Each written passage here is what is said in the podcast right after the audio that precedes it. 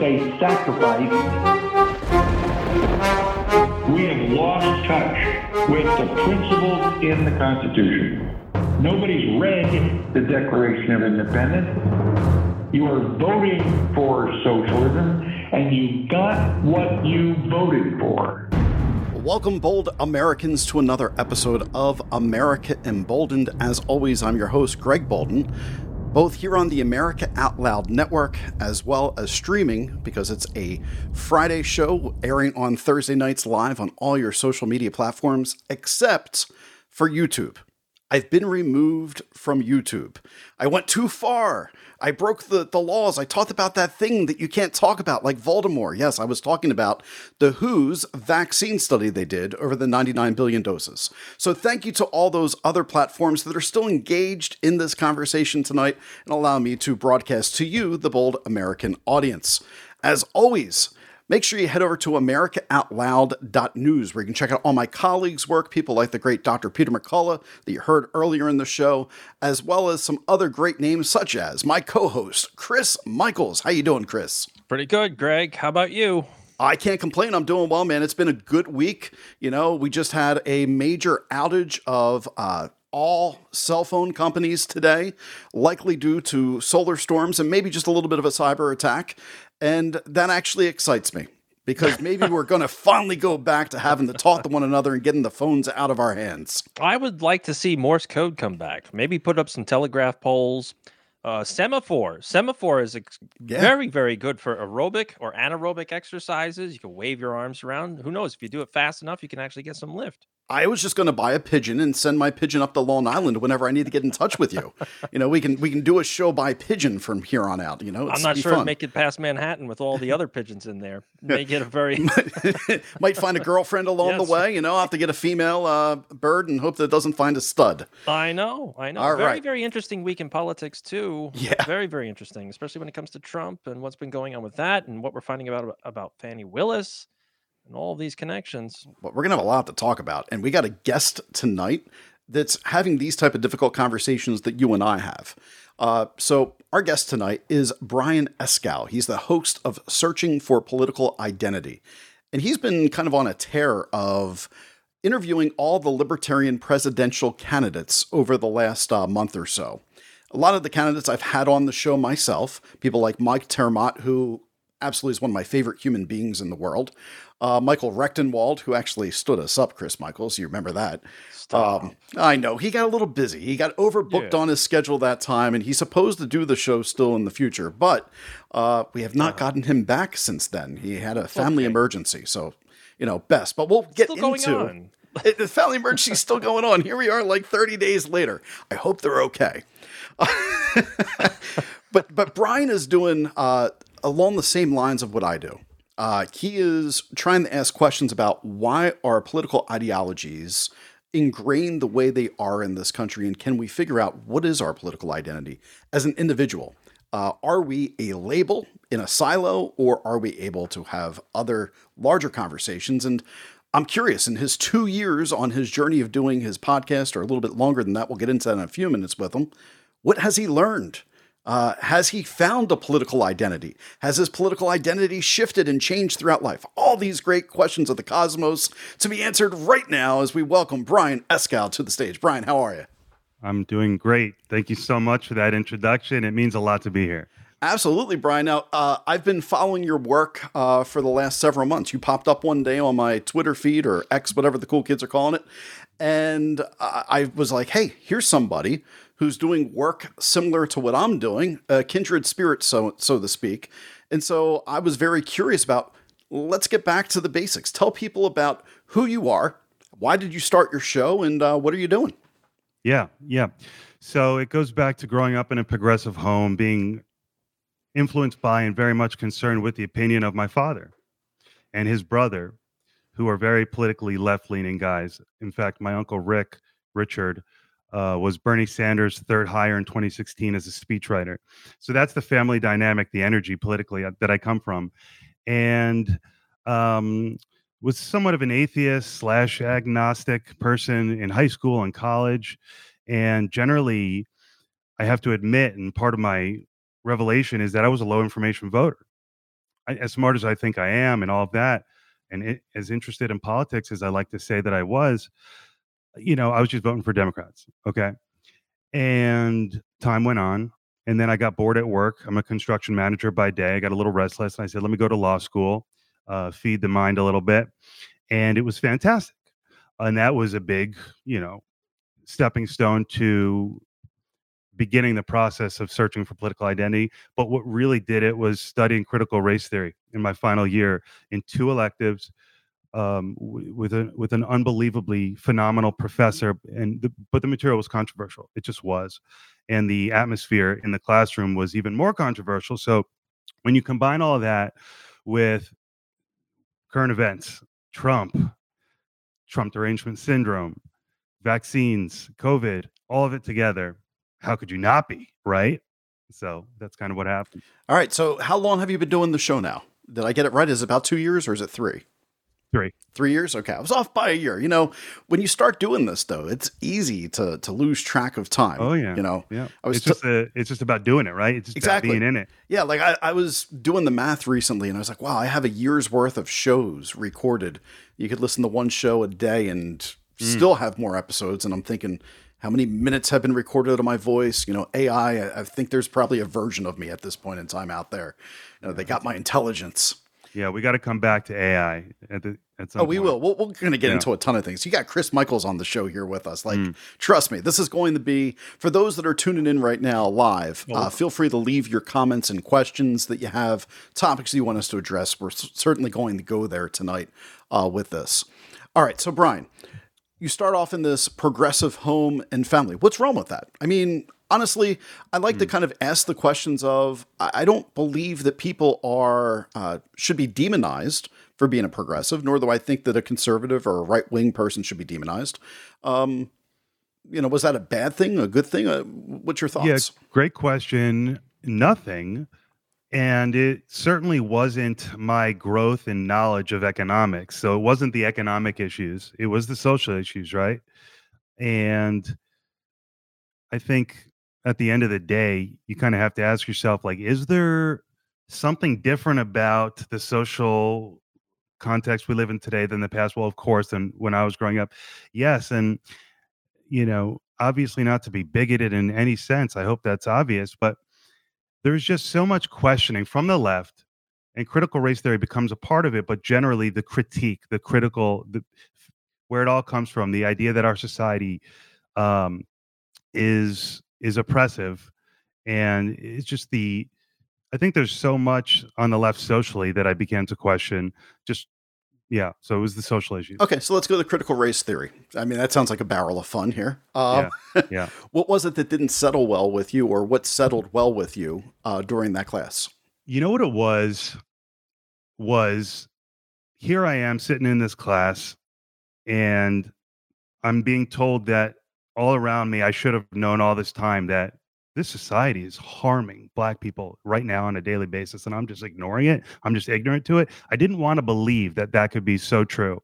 The picture that's painted in the class and what it is in a sentence is the premise that society needs to be radically transformed to achieve racial equity the idea that our structures do um per you know create white hegemony is the word and that just socially economically politically and so how to fix that and so it's just here i was questioning my political identity any anyway but this was just an explosion of oh my god could i have been this ignorant? You almost didn't want to believe it And here we are, three white guys hosting a podcast right now, having this conversation. I mean, fine. what great experts we are on this topic to begin with. I- I'd like to throw a little. No, no, but I know what I studied in Right. class from the mind of an expert who was I could go on and tell you about my professor who was a probably early 60s, late 50s black man, super esteemed.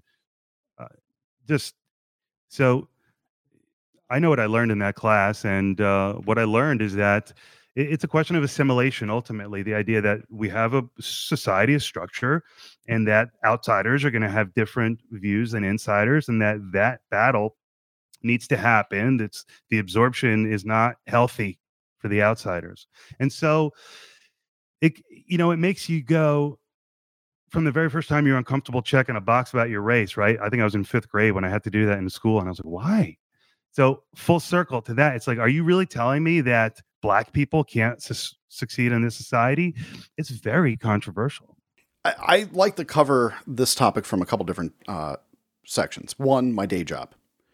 My day job, I'm a public school teacher. I teach audio, radio, video. Mm. When people hear the word critical race theory, I think that there's two different things that they think about. First, they think about this uh, shaming white people uh, for being white. I don't see mm. that as what critical race theory is.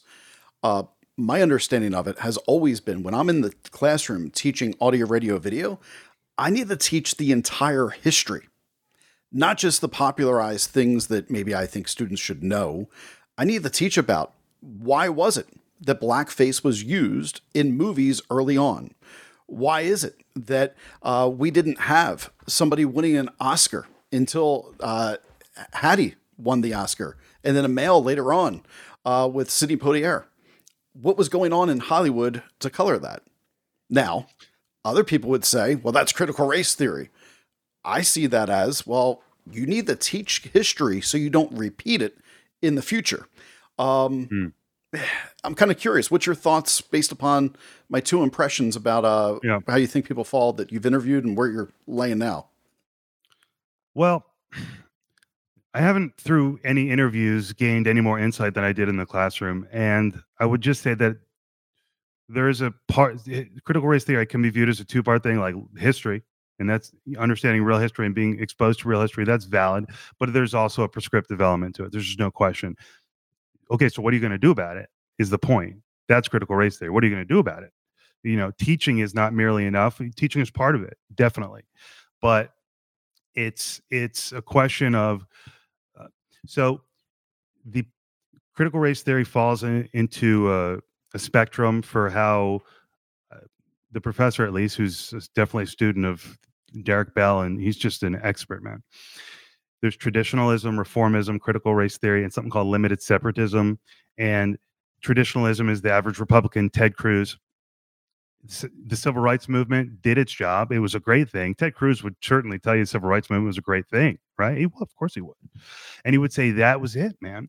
And, you know, not to act like everything is hunky dory, but to say that you you don't need anything, you know, you can you're doing fine and you don't need anything additional And the reformist says, no, the race neutrality principle, we want to get there. But even more important than that is racial um, uh, progression, advancement, being conscious and helping underserved communities.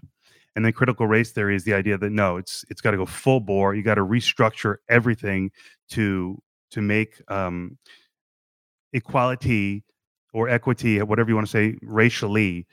So it's it's and then limit, limited separatism was just the idea that uh, apparently Derek Bell, on his deathbed, as it was told to me, lamented that CRT didn't get embraced by the mainstream American culture, which, of course, in the view is is white. Um, so therefore, limited separatism is just, hey, let's have separate black communities. Not separate, excuse me. Let me be precise. Primarily black institutions that are always at least a majority black. Think HBCUs, but on a bigger scale, communally it's just sad, right? To be thinking that we want to be thinking that way. Although I recently spoke to someone about that and they said, hey, there's a certain amount of sense to be made about having a building stronger communities, whatever. But to be learning this stuff in law school. Right. So, I mean, you, that's a lot to unpack there. Um, yeah. So we have really two major political parties that I think have kind of wings to them at this point in time. You have your Democrats that have your moderate Democrat, and you have your far left progressive Democrat. And you have your conservative party, which I think has kind of gone to kind of the libertarian style minded conservative party. And then the alt right, as they get labeled by the media, where it's like nobody but Donald Trump can solve the world's problems. Um, and I find that it's very difficult to play in any of these landscapes. And in this conversation that you just had, about critical race theory and like what are the problems in the world, I don't think it's fixable in the sense of yes, you do have a Ted Cruz type of approach to things where he says, well, you know, the civil rights movement, it did its job and it's great. And now you have people saying, well, affirmative action should be ended because now it's discriminating upon another race. The problem is no one's addressing the poverty in the cities. Right. And many times it's incentivized in order to keep individuals in that type of poverty system. You have Democrats that have cashed in for years off of uh, racial inequality. Uh, and when I say cash in, they've used it as a voting point when really, I'd like to point out when you go to the Democrat cities, these are some of the poorest areas that are affecting uh, a, a racial minority in profound ways. So, unless you upend the entire system of thinking a political party is going to solve my problems, you can actually talk about how everybody can have what the Bill of Rights was supposed to define as everybody's right to the pursuit of life, liberty, and the pursuit of happiness. Uh, that's just not possible in a completely divided political sphere. Uh, you're going to find too many people that say, well, that Constitution is a literal document. That Constitution is a living document. That Constitution is a document that needs to change or be thrown out. So you do that, how do you have a conversation about how we interact with one another in this country and solve where there is any type of inequality? This is where I will say I've gained a little insight since doing the podcast, which in which I've talked mostly to libertarians. Because the libertarians will say there's no room for the state, there's no role for the state, there's no so it's a matter of is there a role for the state and what is that role and does it is addressing um, inequality as the result of uh, the past part of it. So it's a great question. It's a perfect question for my podcast and i think you can have creative and interesting conversations if you engage them in good faith with people from all diverse backgrounds. And what I enjoy lately is to think, okay, well, if I'm going to eventually buy into this libertarian anarcho capitalist vision, which it's a long way, I'm a long way from saying that I have, but I'm definitely enjoying playing with it. What if you say, hey, look, like, can we address the historic inequalities first in a transition plan, right? It, so, is it, can you give something to everybody? Like, that's an, so I, I don't know that there's an answer that doesn't involve something really long term and creative where you give something to everybody. Yeah, I mean, uh, you're advocating for socialism Uh, in in well, in so case. right. I mean, so what do you do? I mean, you know, should the state play a role in fixing this problem? Well, and everyone I'm talking to says no. There's no role for the state. So, what does the Republican say about that? The Republican says no. That's promoting critical race theory and, and racial tensions and the Democrats will say no, it's just righting wrongs. I, I think it, it's not like that's not so simple. So the answer, yeah. I guess, the answer would be to say, "Hey, look, guys, it's too divisive and probably not fair or necessary to talk about this by race. Let's look at it by class, and let's ask our, ask ourselves: Do we want to do something with this problem?" I think that's much more palatable. I think that's the answer. Yeah, I mean, I, I just I, I hear this and I'm thinking when we just divide it into this is the way this side thinks, that's the way that side thinks, we don't get answers. But I, I think the the larger argument when you went the class, that's a little bit better because I know I have a few listeners that are always like, you know, I grew up completely uh, poor, and I'm white. This is my listeners speaking when they when they talk about it. Um, but they're like, I grew up completely poor. I grew up white, and I don't feel like I owe any uh, person of color any type of reparations because I was not privileged. I didn't get anything up. Uh, you know, uh, one of my listeners, like my father was in jail. Right. Um, and so my family came with a dollar in his pocket after correct. the latest injustice happened to your ancestors. Yep.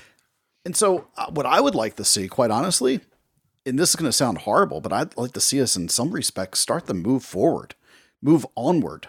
Um, I understand that in order to do that, there are certain things that, hey, it's it's going to kind of suck. You're you're born into shitty situations.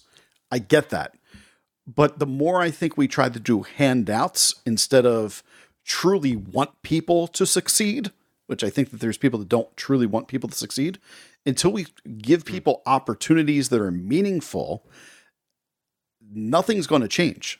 Property the ability to own property is a powerful, powerful tool. Our founding fathers knew that extremely well. Part of your rights is a right to property, which government has been trying to restrict and take away over time. Um, Chris Michaels, you're over there being so quiet, and that's not like you. We got to get you into this conversation. Just I'm just holding right back coughs. That's it. I told you. I know you're not so, feeling well. So hot. So, uh, okay. So I used to do in a prior life uh, for about a year. I used to do broadcasting on an all black podcasting network, and we used to have some interesting conversations. I had a um, a black co-host for a while, and he was more old school than anything else. So he would be able to reference um you ever hear the fifth percenters? Um those guys. I think so. Yeah. Was that Islam? Uh close. Um Nation of Islam? No. No, no I don't think it was Nation up? of Islam as much. Uh but basically it's it's Freemasonry light. So they have a lot of um, association with mathematics and all that. So that's where he was kind of coming from. So we got on the question of crime and all that. And I said to him, okay, so everybody says this thing, and that is it's not the race, it's the culture. Okay, so what culture? Uh, what are we talking about here? How, how can you even define that? And then I said, if it's not the race, it's the uh, it's the culture. What would you do to fix it? Unlimited funds. You can spend however much money you want, but reparations is off the table. Had no answer. Hmm. So what is it? Do you want an education do you want that? You can get it for free. You mm. know i personally am of the mindset where a community college should probably be free. And there are some really good community colleges out there. Um, but if we're talking about trying to mend fences here and unite a culture again what is it? Give me an honest answer where it uplifts everybody where it uplifts the whole boat and reparations i don't want to hear about it what is it?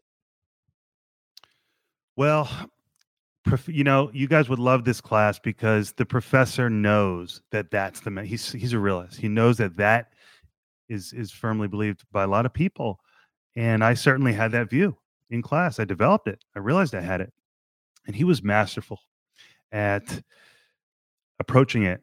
And you would, he would just say to you, you know, the poker chips you know you, property rights are pr- supreme and so important but you the government deprived us of it. So so how is it fair? It's fundamental fairness and it does go to seeing between the black letter law and looking more towards the equity principles in the judicial system. To your earlier point about the constitution how do you do it? It calls to use the ju- ju- well um, there are many who call to use the judicial branch to enact it and that's a whole pro right? So not me just, not me. it, it's it's so so you run up against these problems and then he'll say i'm not trying to duck your question chris i'm just saying like he'll say see see that structure? The the constitution enshrines these principles that are white. And sadly it does reduce down to this. And so not every black person in an underserved community um, would necessarily say that you know we need to make society socially equal among races but the you know there is a definitely an intellectual wing of black culture that says society needs to be restructured chris. I mean that's what the crt is like radically every facet every like every factor quotas like steroids like the whole thing what yeah. you're all, all, everything that you're feeling it's everything um it's the that the ibram kendi like you have to inject us and fix it hmm. well i mean yeah and that's I hard guess. and then vivek comes around and vivek slams the door on it for me right with his really interesting campaign he slammed the door and he was really addressing the critical race theory stuff and was just saying no what we've focused too long on what divides us that we've lost track of what unites us across that divide. Great line. and um, you know, what would Professor say to your question about what do they want? Because he knows that people are going to say, "What do?" and they're just going to say, "Guys, what do we want?" And I think it's a perspective shift. Okay. So, what would the answer to what would you say a reasonable answer would be? Um, reparations are off the table, but we want to better the culture and mend fences. Now, this know, is all conjecture. Get, Nobody's holding you. Yeah, I, I, I, I think, I think, I think the question of is there a problem within the black community culturally was was completely ignored. Frankly, Mm. So I have to acknowledge that. Um, we focused on the system mm. and the way the way blacks have been treated. Um, eh, through the lens of this professor's opinion and set many people who share his view, not Clarence Thomas. That's a whole nother can of worms. You know, to the question of what about black conservatives, they will say very clearly and academically, hey, they're in the minority of the black community. And so it's not an individualistic. I, I, I 100% approach. disagree with that statement at this point right. in time. Mm-hmm. Um, I, I, live in a neighborhood where I think I'm probably a minority. Um, it's uh, white is definitely a minority in my neighborhood. When I am walking my dog, when I'm talking to neighbors, I have yet, and I'm not making this up, I have yet to have a conversation with one of my neighbors that would consider themselves a liberal. It's all conservatives and they all talk about the same thing about the kind of a conspiracy against them. And the reason why they are supporting Donald Trump in the upcoming election is they believe that uh, he is the best way forward to try to get us back to some common sense. And I'm blown away by it because the narrative tells you otherwise. Uh, but my experience, I'm not meeting a lot of people uh, across the board that are uh, progressives. I'm meeting a lot of white people that are progressive liberals. I'm meeting a lot of feminists that are progressive liberals. Um, and that's on both sides of doesn't matter what your skin color is. So it seems to me that there is actually uh, a narrative that's false at this point in time that's painted on uh, ethnicity about which side somebody's going to vote for in the upcoming election, as well as where things might stand in our country. People are just afraid to speak up. People are afraid of being ridiculed. I, I was just in the dentist office yesterday, and my dentist said to me, "Hey, uh, your your podcast. You're, you're a public school teacher. Do you ever worry about losing your job?" And I said, no, I, I, I, honestly, I don't. And he goes, well, you, you cover some pretty risque topics. You, you kind of go out there and talk about things that maybe you're not supposed to. I said, what are you not supposed to talk about with truth? What am I not allowed to explore in an open environment? The minute that I start, you know, becoming bigoted in my approach on my shows or claim that I know it all, that would be the time where I would be like, yeah, maybe I'm going to get fired for this. But I think the most beautiful we can, thing we can do is disagree to agree and try to come up with more solutions for the future. Um, so here's here's where I'm going with this, Brian. In your conversations in in this lens that we're starting the show off with, which I wasn't expecting to start there, but I'm glad that we did. Where are you leaning right now? If the election was going to be tomorrow, um, you don't have to endorse a candidate. I don't want you to endorse a candidate. I want you to endorse ideals. What does your ideal look like in a candidate that would represent you? Well, I've always been attracted to a candidate who can at the on voting day, I want to vote for someone who is better than me. I know that's better than me. Um, who can articulate a vision that is positive and that I have trust in.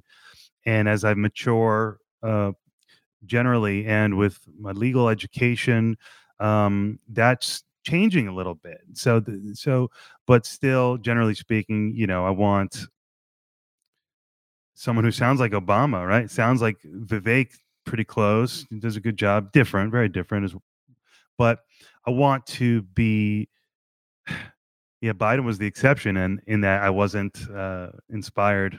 Really, it was just a vote because I couldn't vote for Trump. So, I have no idea how I'm going to vote. I'm genuinely in limbo. Um, I don't think I could vote for Biden again. I, that's what's interesting about it is that I don't think I could vote for Biden. I just can't see it. And in the last election, you couldn't vote for Trump, and now you're like, I can't vote for Biden. Right. Is there any reason at all that you could make for voting for Trump?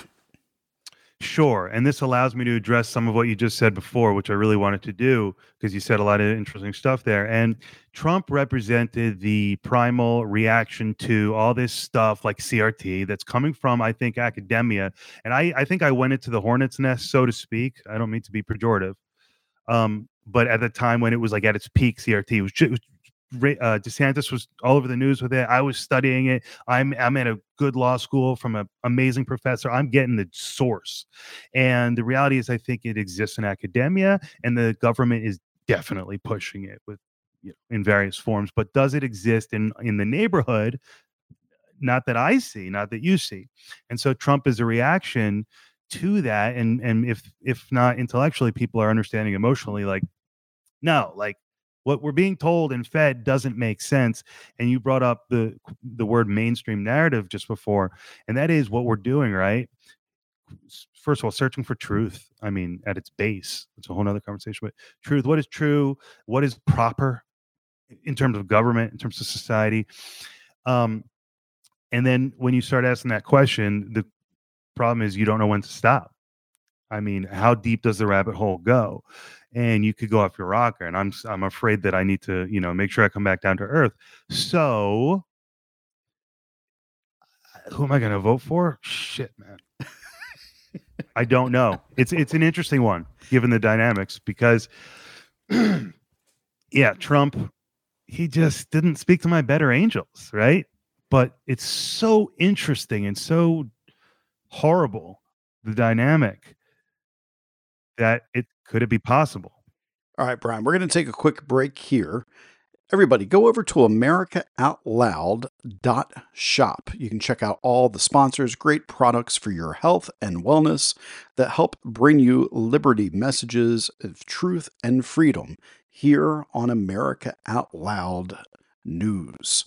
Very important for you to go do that, as well as we'll be right back after these break, where we will talk about whether or not you can trust what the government agencies are telling us at this point in time in light of some of the big stories that have come out. I'm going to ask Brian about that. As always, you've been listening to America Emboldened with Greg Boulden, our special co host Chris Michaels, and our amazing guest, Brian Eskow. We'll be right back. When God, through His grace and mercy, gave us free will, the will of the people was to live freely. To that end, we fight for the liberty of all at a time when global tyranny threatens us as never before in mankind's history. This vision is manifest at AmericaOutloud.news, a site for all who cherish free will and freedom. Now is our time, my fellow Americans. America Out Loud Talk Radio liberty, and justice for all.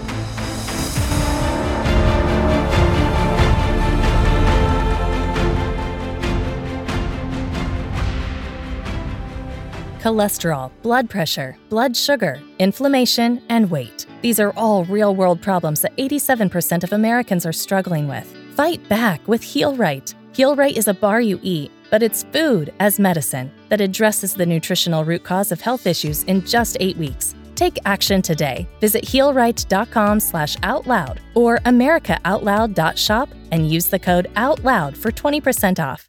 Who's got time for a nasal invasion messing up your lifestyle? Crush those nasties before they become a problem. For a limited time, when you add the new Cofix RX throat spray to your order with the coupon code OUTLOUD, you'll receive 20% off the entire purchase. Go to americaoutloud.shop. That's americaoutloud.shop and use coupon code out loud. Use Cofix RX because it works.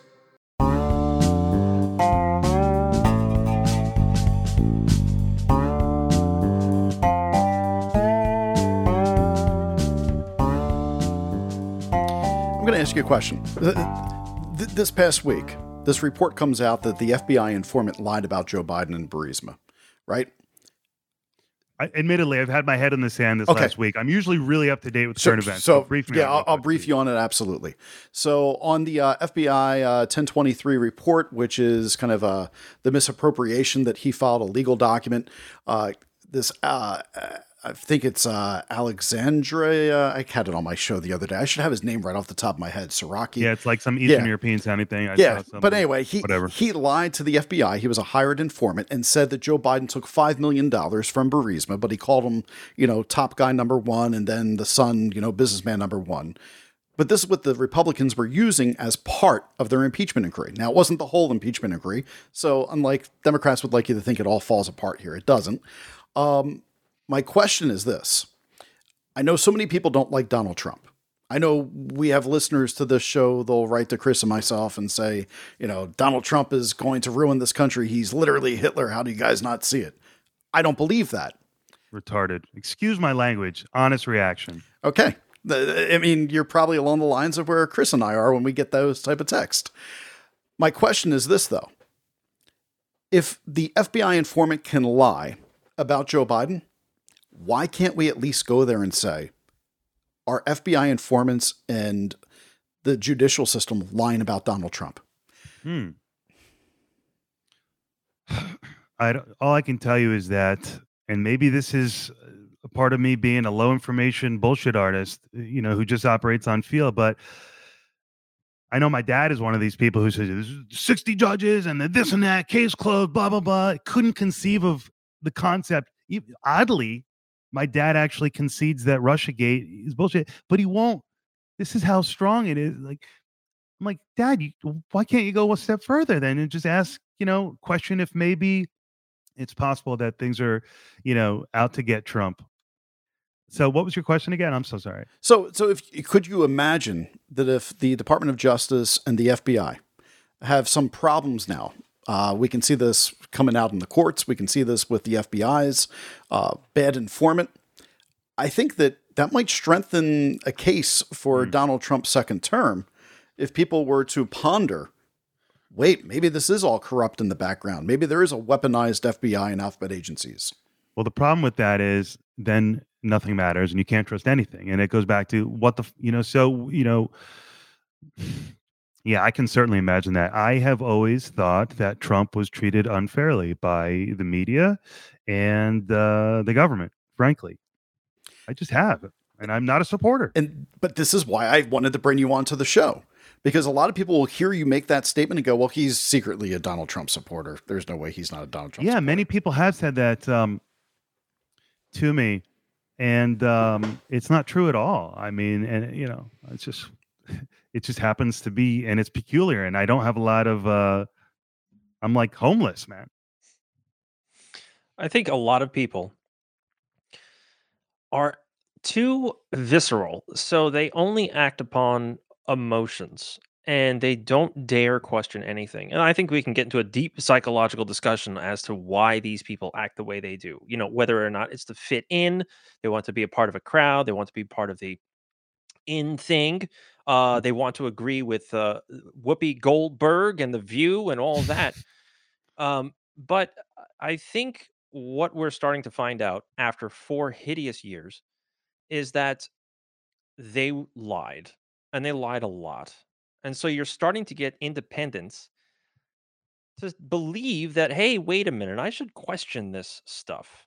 Um, and I think there are a lot more independent voters than anybody would like to admit that start to see that, wait a minute, Trump has really been raked over the coals with all of this. And even though we don't like him, we certainly don't like our bank accounts right now. So what what do we do with all of this? I mean, if it's going to be a choice between I'm going to say it this way. I'm going to say it's either Kamala Harris or it could be uh, Gavin Newsom. I think those two, maybe Big Mike. I don't Obama. think he's feasible. No, you don't think so? Because I saw when you're in Mexico with Bill Clinton, you know, spilling tea. What are you talking about? Is, is it going to be Gavin Newsom for VP? Is it? Is that what it is? Mm. Oh, Kamala Newsom. Yeah. I no. I mean, I understand the appeal. I mean, he's the perfect guy for the role. Yeah. I just, I just think the hypocrisy with the French laundry scandal was politically fatal. That's just my opinion. You just how do you get elected president after that kind of hypocritical political PR problem, or let alone actual hypocrisy? I think, and, and then and then the crime and the um, unhappy dissatisfaction in California. I, I actually, um, as perfect as he is for the role, I just don't see it happening. I I agree with you, uh, and what really struck me as odd is that you had that debate between Newsom and DeSantis. So odd. What? I mean, that is just cringe-worthy. I mean, DeSantis was out there in his four-inch heels, looking as stiff as anything, like he still had a hanger in his suit jacket. And what was that about?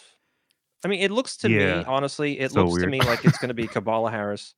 And I Hmm. really do not believe for a second that you've heard the last of Ron DeSantis because I think the people that are backing Nikki Haley are going to try to make him the VP slot and the VP choice Hmm. so that they can combine the voting block to go against Trump. So if we were to go down that road, what do you think? Do you think it would be Harris Newsom Oh, man. versus Haley Wow. DeSantis? Well, I mean, it's certainly plausible. I mean, it's so interesting. I mean, every presidential election, I assume, is interesting. But uh, so if that's the dynamic, uh, well, so if it's Haley DeSantis, yeah. oh man, I'm With going Haley Boeing DeSantis. cash I'm going. I'm going Haley DeSantis. You're going Haley case. DeSantis. Oh man. Yes. Wow. Oh. Welcome to I World mean, War I'm- I'm- Three. Um, Welcome to well, well, because globalist is agendas. Kamala any is Kamala any different? uh, Okay, so you're saying Well, she's so well Haley invested is in chapstick. Haley is too Yeah. is too extreme. So you're saying you're saying Haley is particularly extreme. She doesn't just represent any average mainstream No, uniparty person. No. All right. So this is what I don't like about Haley. A, a couple of things. Number one, she wants everybody to register their online presence with the government. That's an so- immature take. That was bad. Well, I know, but she, No, no, her on her Oh, part. oh, okay. Well, yeah. I, it um, wouldn't be I the first know. time that was- Michaels has an immature take. Yeah, I, I, no, we've all had that thought, right? Like we've all been on Twitter for 20 minutes, and Right. this was my experience at Lice, and it's like, oh man, like maybe it makes sense, but like if you spend like an hour or a month actually doing social media, I think that argument kind of would fade away from a serious thinker. Right. So she wants everybody to be logged, right? And have their name, address, phone number, email, all that stuff. Meanwhile, she doesn't even use her real name when she's running for president. Hmm. So that's one. Two, I mean, her husband and what he's tied to with defense contractors. And I don't care. You sat on the board of what, Boeing, right? Do you really think you're fired from that role, especially when you're running for president? And when you have Hillary Clinton, uh, mega donors dumping cash on you, Karl Rove's wife making a huge fundraiser for her. Um, uh, so that's where I'm coming from on that. I mean, the reasons against Newsom and Harris are obvious, but Nikki Mhm. Haley, it's going to be more war. And you are seemingly, am a uh, you're a Vivek love fan. war. No. Yeah, right. Yeah, you love war. You can't get enough of it uh, a Vivek fan. So what he was absolutely hundred percent correct when he said Nikki Haley wants to send more people across the world to die, and she can't even point on a map where she wants right. them to That die was in. brutal. that was Mhm. the most amazing part of that entire debate. Oh my god. Look at the eyes. Look at the eyes she's giving us. Yeah, that right. follow up. She's like, oh man, my pants. she's are just down move on. on. She's just like. I know what to do. Just move on. The moment will pass. I'm Yep. a politician. 20, 24 hours later, hopefully people forget about this. No one's watching this debate anyway. Yeah, you know, you bring up that's really interesting.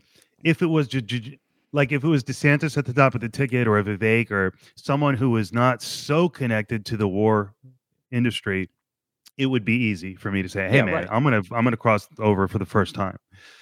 So, but it would that would be tough. Brian, you've been interviewing nothing but libertarian presidential candidates for like the Um, past month. Is there anybody that you would vote for in the Libertarian Party right now? I know that they haven't decided their candidate either, but Hmm. is there Yeah. somebody that you were like, you know what, out of all the people, because I, I I have my person in the Yeah. Libertarian Party. Will you tell me if I? I mean, I'm going to answer your question yeah, regardless. I'll answer as well. Absolutely, go ahead. Okay. Um, I am a little bit enamored by with my most recent guest, the man who must have surely had a Mhm. legitimate conflict when he stood you up. I am enamored by him. I'm just so drawn to writers, eh, great writing, Mhm. and um, so for at for the moment, but there, but there's a real good argument for a Mike ter Maat as well. Um, they're so different. Mhm. So I certainly don't know, but I would I would say that Rectenwald. It, let's assume Rectenwald, and I don't know if this is the case, but Mike ter Maat and all of them are all equally aligned. First of all, I need to, I'm speaking to Chase Oliver in the near future, and uh, I'm hoping to meet Joshua Smith, who is a larger Mhm. presence than I had even known. And by the way, I know nothing. I'm just getting into this community. It's bizarre, and I'm so fortunate to have connected with these people. Maybe they need to raise their standards.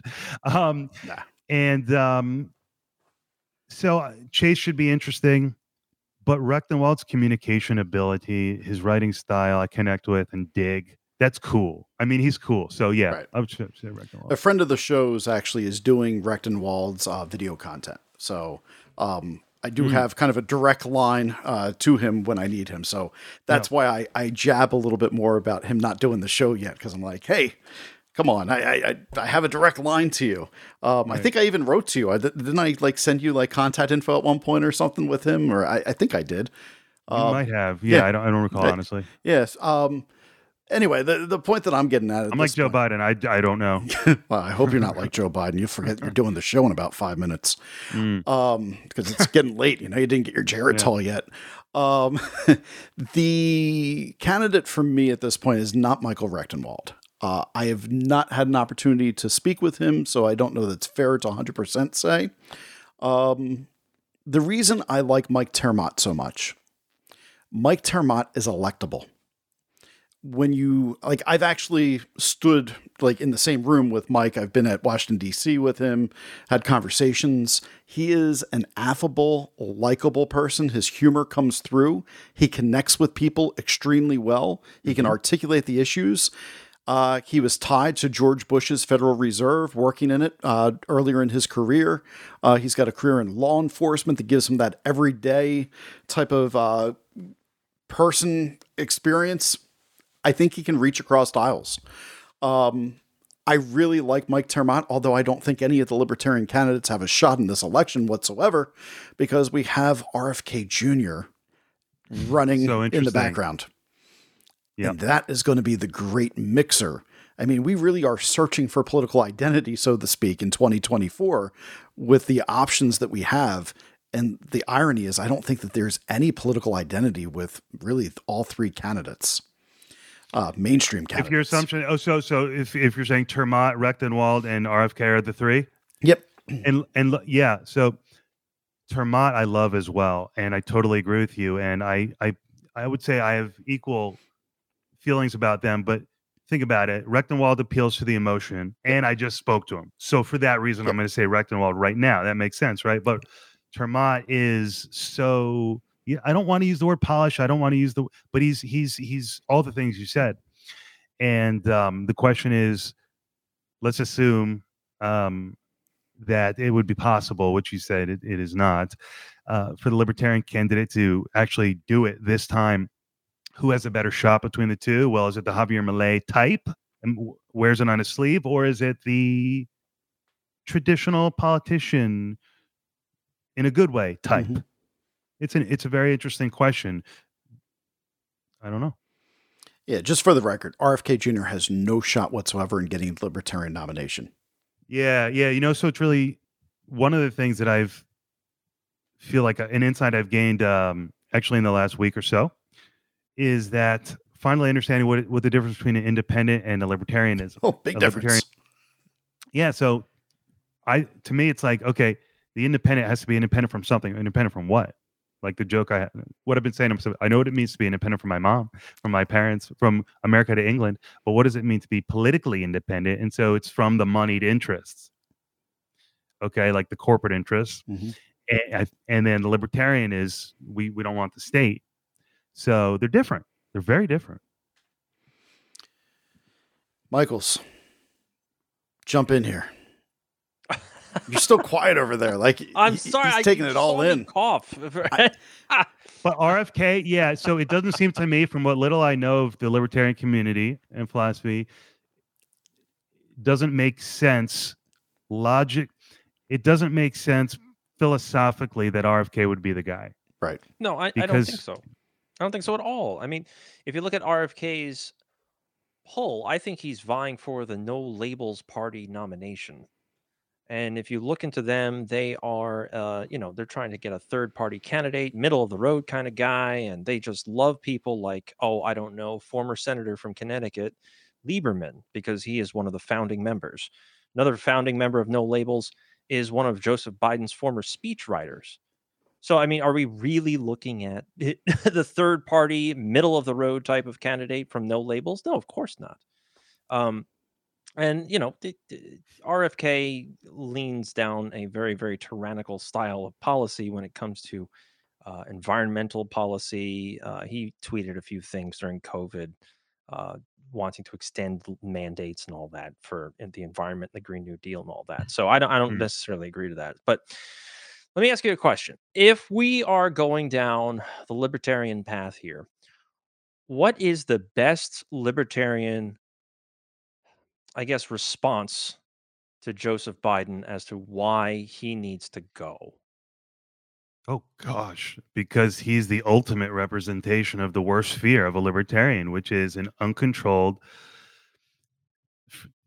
it's one thing. To, no, well, so the whole thing is like that, that, that the state exists and that it's yeah. increasing its own power and domain over the individual and that it's growing. And imagine having someone on top of that who doesn't even know what's going on is controlled by the under part of it. It's mm-hmm. just the worst possible situation.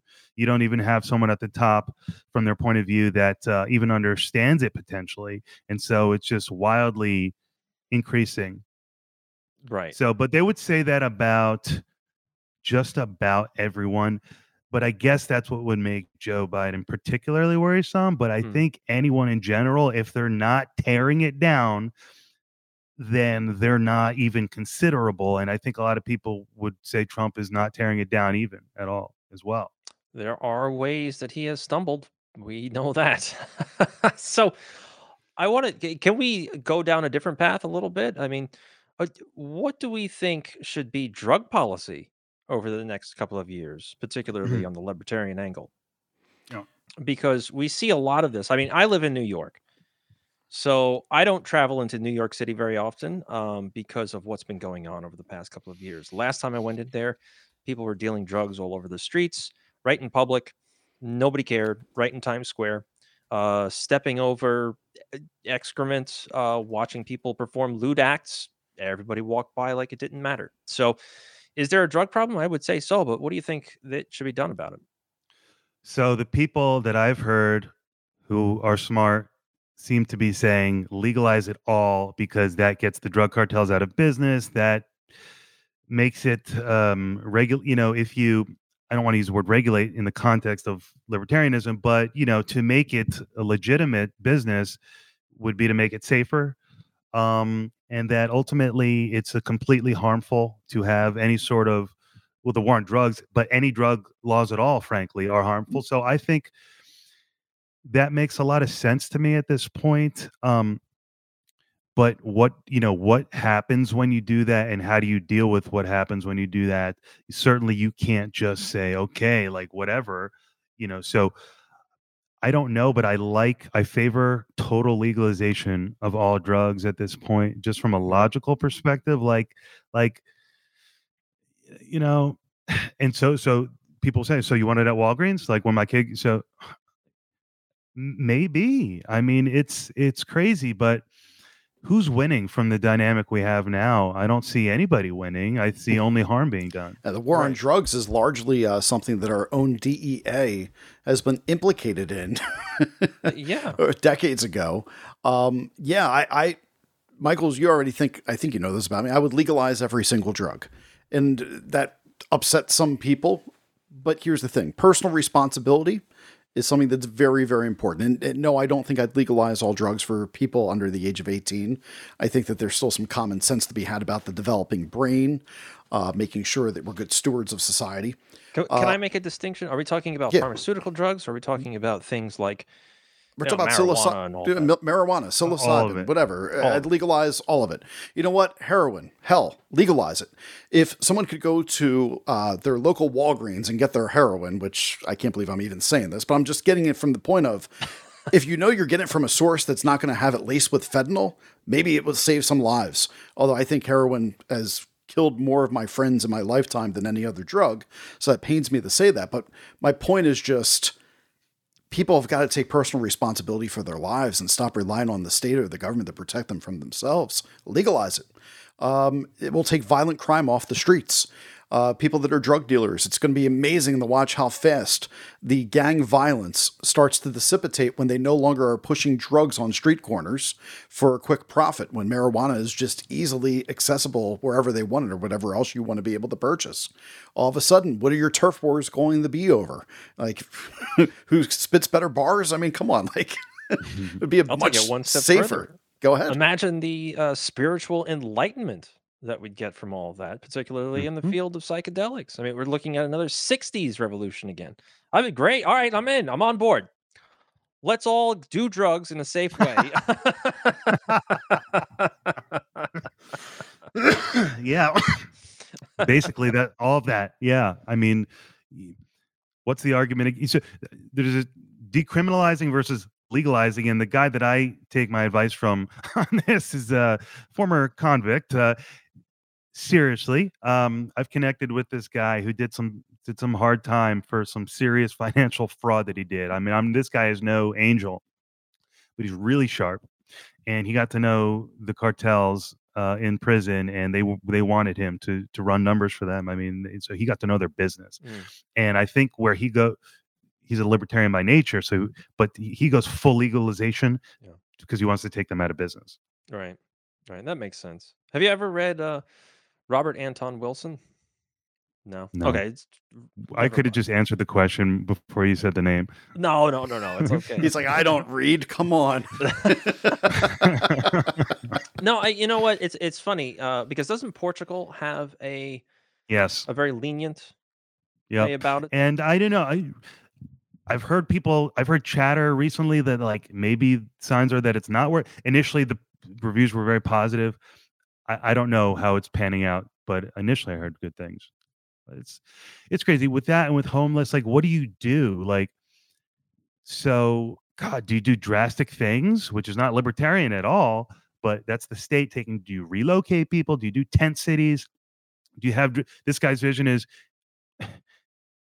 put them, give them access to all the drugs they want. Some will die, others will self medicate. Some will get better. Very few of them. Some will just live in these trailer parks that we're going to build. These mobile, these, you know, but but do it. So, I guess even this libertarian, I guess the reality is, state's going to be involved no matter what we do, and so it's just a matter of what we're going to do and how we're going to justify it. Right. I mean, so this is a very it's almost a very draconian path that we have to go down to solve these problems. Doesn't look like there's a good answer for any of it. Um, it, it seems like because well it seems like we find ourselves in a time where there is cause to find a drastic central someone to do a law and order candidate a trump let's say someone there's an argument for someone to come in and just fix things but that's not very libertarian No No. one can fix our problems. right Only and it goes back to the culture and what's wrong Yes. Now And we're so back at the Gavin beginning of the yeah. Now we're back at the Gavin- beginning of the conversation. has Gavin Newsom neglected his job as governor, permitting this feeling of lawlessness in California? Probably, possibly. It feels that way to me. But people, what's going on? Like, why are the why is there so much theft? What is the problem? That's true too. I, I mean, I think we're looking at a, a- an issue with human nature, though, and the culture in America itself. And it's not just black culture, No, no, I, I didn't mean it that way. right? But but you know, we are you know, there's a place for that conversation. But generally, um, is is our culture deteriorating? Yes. And so critical race theory plays a role in that. What we've attacked the the culture that we have, and uh, the way I'm looking at it lately is like, well, yeah, I mean, it is a white system, so to speak, that it we're derived from. We've derived from a white. It didn't come from Angola, right? Like our founding fathers. And so, what are we going to do about that? What does that mean? Google Gemini would contest your claim that they did not come from Angola. Right. I don't know if you saw those pictures. Yeah. Amazing. Yeah, but Can I Right. ask you guys about, or Yeah, I want to ask you about the AI and the alien conversations. In what, what do you What- what, what- to make what- of this? Why, why, why don't we get to that question in just a quick moment?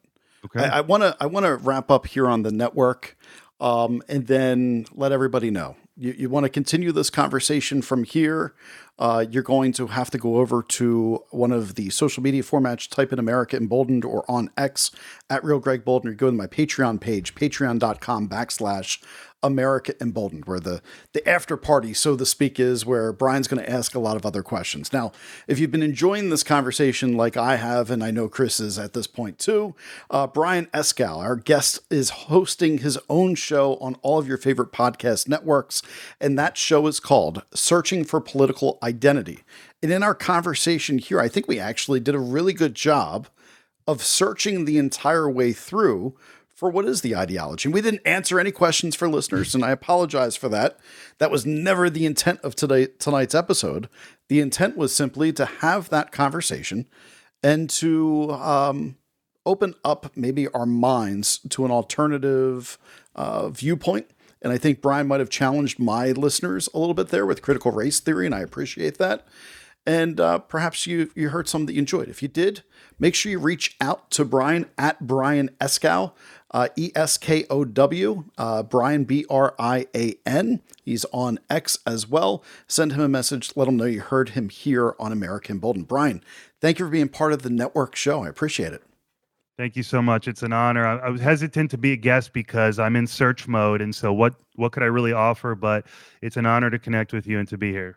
Well, thank you, Brian. I think Jack Kerouac said it best. He says, "I have nothing to offer but my own confusions." For all those listening on the America Out Loud Network, we hope that we honored your time well. We'll see you on Monday with more uh, more great conversations and dialogue about what's going on in this country.